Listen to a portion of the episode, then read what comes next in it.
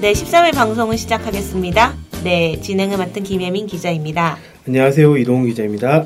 네, 문경환 기자입니다. 그 어제는 제가 늦게 오는 바람에 방송을 하지 못했습니다. 네, 하, 방송을 최초로 하루 펑크냈습니다. 네, 저 그, 때문입니다. 네, 별로 노래 한 곡 뽑으시고 시작하시죠. 노래는 말고 춤을 추겠습니다.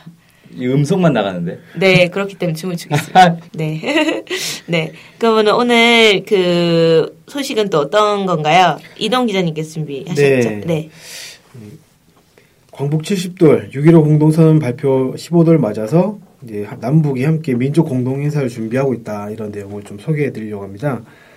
그 행사를 준비하는 남측 준비위원회가 있는데 이 준비위원회가 8일 오후 서울 중구에 있는 이 프란치스코 해관에서 기자회견을 갖고 다음 달 14일부터 16일까지 6.15 공동선언 발표 15주년 공동행사를 서울에서 개최하는 것을 합의했다고 이렇게 밝혔습니다. 음, 그래서 그 14일부터 16일까지 북에 있는 대표단이 내려와서 서울에서 15주년 행사를 할 것 같아요.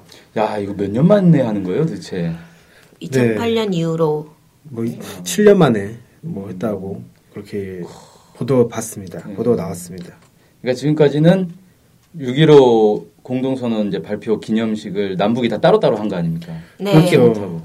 특히 실무 접촉도 5년 만에 이게 통일부가 허가해가지고 된 건데, 그러니까 이- 그 노무현 정부 때까지만 하더라도 항상 이제 6.15만 때, 6.15 때만 되면 그 남북의 대표단들이 만나서 이번 6.15에서 어떻게 할 것이냐 이런 합의를 막 협의를 하고 실제 이제 공동 행사를 진행했잖아요. 그래서 뭐 평양에서 한 경우도 있었고 서울에서 한 경우도 있었고 광주에서 했던 경우도 있었고 아, 예. 금강산에서 했던 경우도 있었고 뭐 이렇게 정말 여러 군데에서 진행을 했었는데 이게 이명박 정부 들어오자마자 사실 이제 이 접촉이 제대로 되지 않고 어, 2000 저- 접촉이 됐지만 2008년부터 행사 못했으니까 그 사실상 이제 성사가 되지 않았고 그 특히 이제 2010년 천안함 사태 이후에는 실무 접촉도 제대로 이루어지지 못했던 거죠. 그래서 이게 상당히 좀 오랜만에 예. 성사가 된 겁니다. 야, 다행이네요, 정말. 그 남측 준비위원회는 기자회견에서 뭐라고 했냐면 2박 3일 접촉을 통해서 올해 6.15 공동행사와 8.15 공동행사를 성대하게 개최하고 성공할 수 있도록 서로 협력하자는 합의를 봤다고 합니다.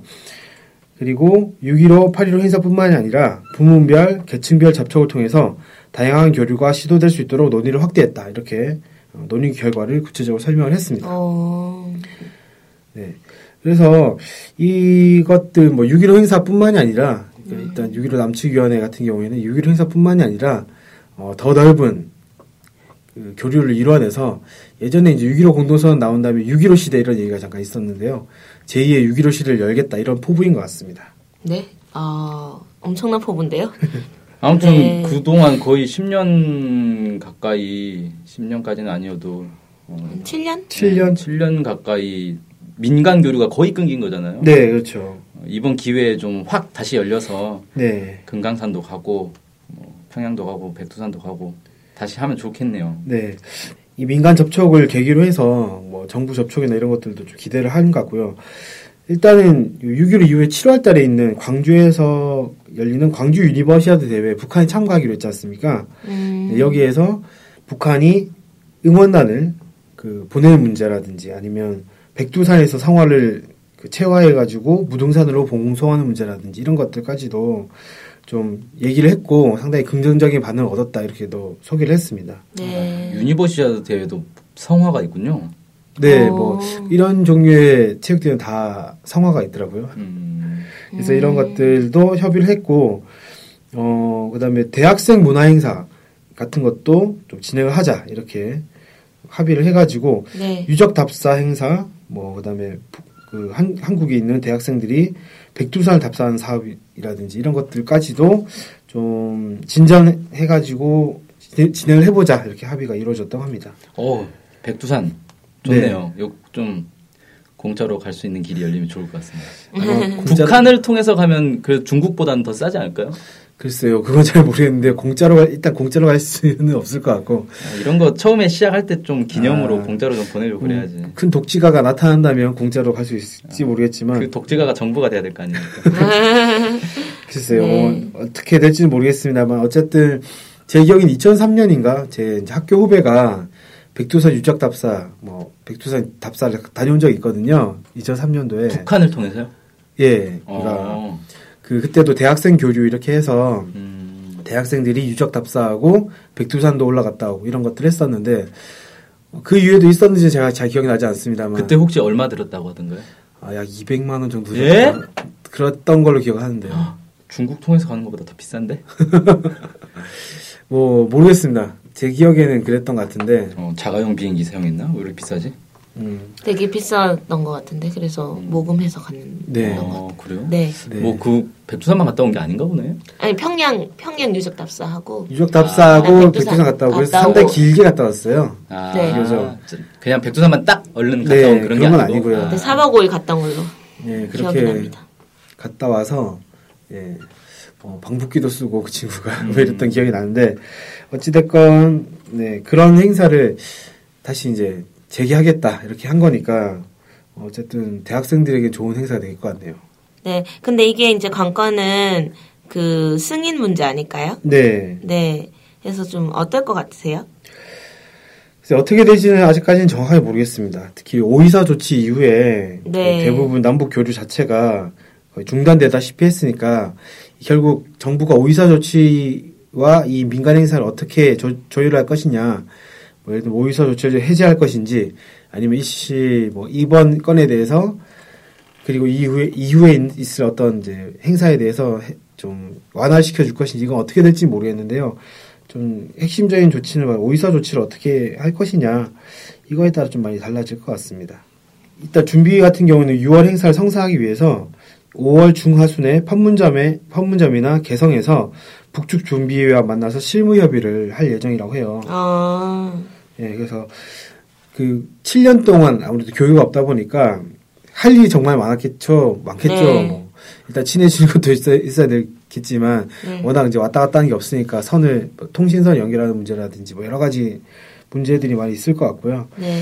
이런 문제들은 특히 정부에서 도와줘야 좀 가능하지 않을까 이 생각이 음. 좀 들고 실제 준비위도 정부에서 적극 도와줘야 준비가 가능하다 이렇게 밝히기로 했습니다. 음, 사실 행사 하나 하는 게 쉬운 문제는 아닌데 네. 진짜 어려울 것 같네요. 네. 음, 그래서 이번 실무 접촉에서 아까 말씀드렸듯이 이제 뭐6.15 행사, 그 다음에 광주 유니버시아드 대, 그 봉- 성화봉송, 응원단 파견, 남북 대학생 유적 답사 뭐 이렇게 많이 이루어졌는데 결국 핵심 조치는 이제 한국 정부가 어떻게 하느냐 이걸 논의가 돼야 될 것 같고요. 네. 안 그래도 5월 24일 날 오이사 조치 해제 문화재 뭐 이런 것도 하긴 하는데 한국 정부의 반응이 좀 아, 네. 어쨌든 잘 됐으면 좋겠습니다. 네. 이게 6.15 때도 오고 7월 달에 광주 대회 때도 오고 북에서 자꾸 내려오는데 우리가 취재 열심히 가야겠네요. 찾아가서 사진 한 방이라도 찍을 수 있도록 좀 해봐야 되겠죠. 안타깝게도 이번에 이번 이제 그 협의에서는 8.15 대회를 어떻게 할 것인가 이게 좀 제대로 합의되진 않았어요. 특히 이제 광복 70주년이다 보니까 8.15 대회 자체가 약간 이제 더 의미가 커졌던 거죠. 커진 거죠. 광복절과 겹치니까. 그래서 6.15 대회는 한국에서 남측에서 진행을 하기로 했는데 8.15 대회를 어디서 할 것인가 약간 좀 논란이 되는 것 같습니다. 6.15를 서울에서 했으면 8.15는 평양에서 하는 것도 괜찮을 것 같은데. 근데 이제 광복 70주년이라는 것 때문에 어, 광복절은 우리가 해야 된다 이런 것들이 양쪽 다 있는 것 같아요. 그래서 아니 근데 어차피 정부 입장에서는 예를 들어 평양에서 8.15 이 공동 행사를 한다 하더라도 한국에서는 또 한국 나, 별도로 또 행사할 거 아니에요. 행사 뭐 당연히 해야죠. 하겠죠. 예. 뭐그 평양에서 그 8.15 기념행사 한다고 해서 대통령이 평양에 올라갈 것도 아니고 남쪽에서 남쪽 나름대로 기념 행사 하면 되지 뭐 그거 가지고 참 어쨌든 이게 약간 좀 논란이 되고 있는 것 같습니다. 아, 네. 꼭 됐으면 좋겠습니다. 6.15 네, 이번에 꼭 그 공동 행사를 서울에서 꼭 열리면 저희가 인터뷰도 갈 수 있을 것 같아서 너무 좋을 것 같아요. 네. 가능할까요? 인터뷰가? 네. 인터뷰는 뭐 접촉 시- 승인 신청을 먼저 네, 해야 되겠죠. 네. 아니면 사후 뭐 허가를 받든지 이런 것들 네. 조치가 있으니까 아, 할 수 있을 것 같은데 과연 이제 정부가 네. 북측 인사와 인터뷰를 할 수 있도록 물리적으로 보장을 해줄 것이냐 네. 예전처럼 뭐 완전히 어디 나가지도 못하게 하고 네. 이렇게 되면 좀 아무래도 인터뷰 네. 쉽지 않을 수 있겠죠. 네. 여러 가지 가능성을 가지고 좀 생각해볼 해볼 수 있는 6월달과 7월달이 될 것 같습니다. 네, 알겠습니다. 그럼 오늘 방송은 간단하게 이걸로 마치도록 하겠습니다. 네. 네, 안녕히 계세요. 내일. 뵙겠습니다. 안녕히 계세요. 감사합니다.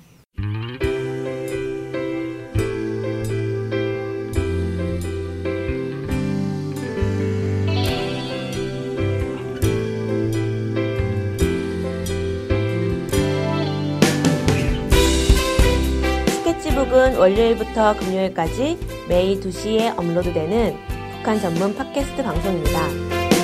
스케치북은 아이튠즈, 팟빵, 유튜브로 들을 수 있습니다. 정확한 북한 소식을 통해 평화 통일을 앞당기는 NK투데이 공식 팟캐스트 스케치북. 많은 청취 바랍니다.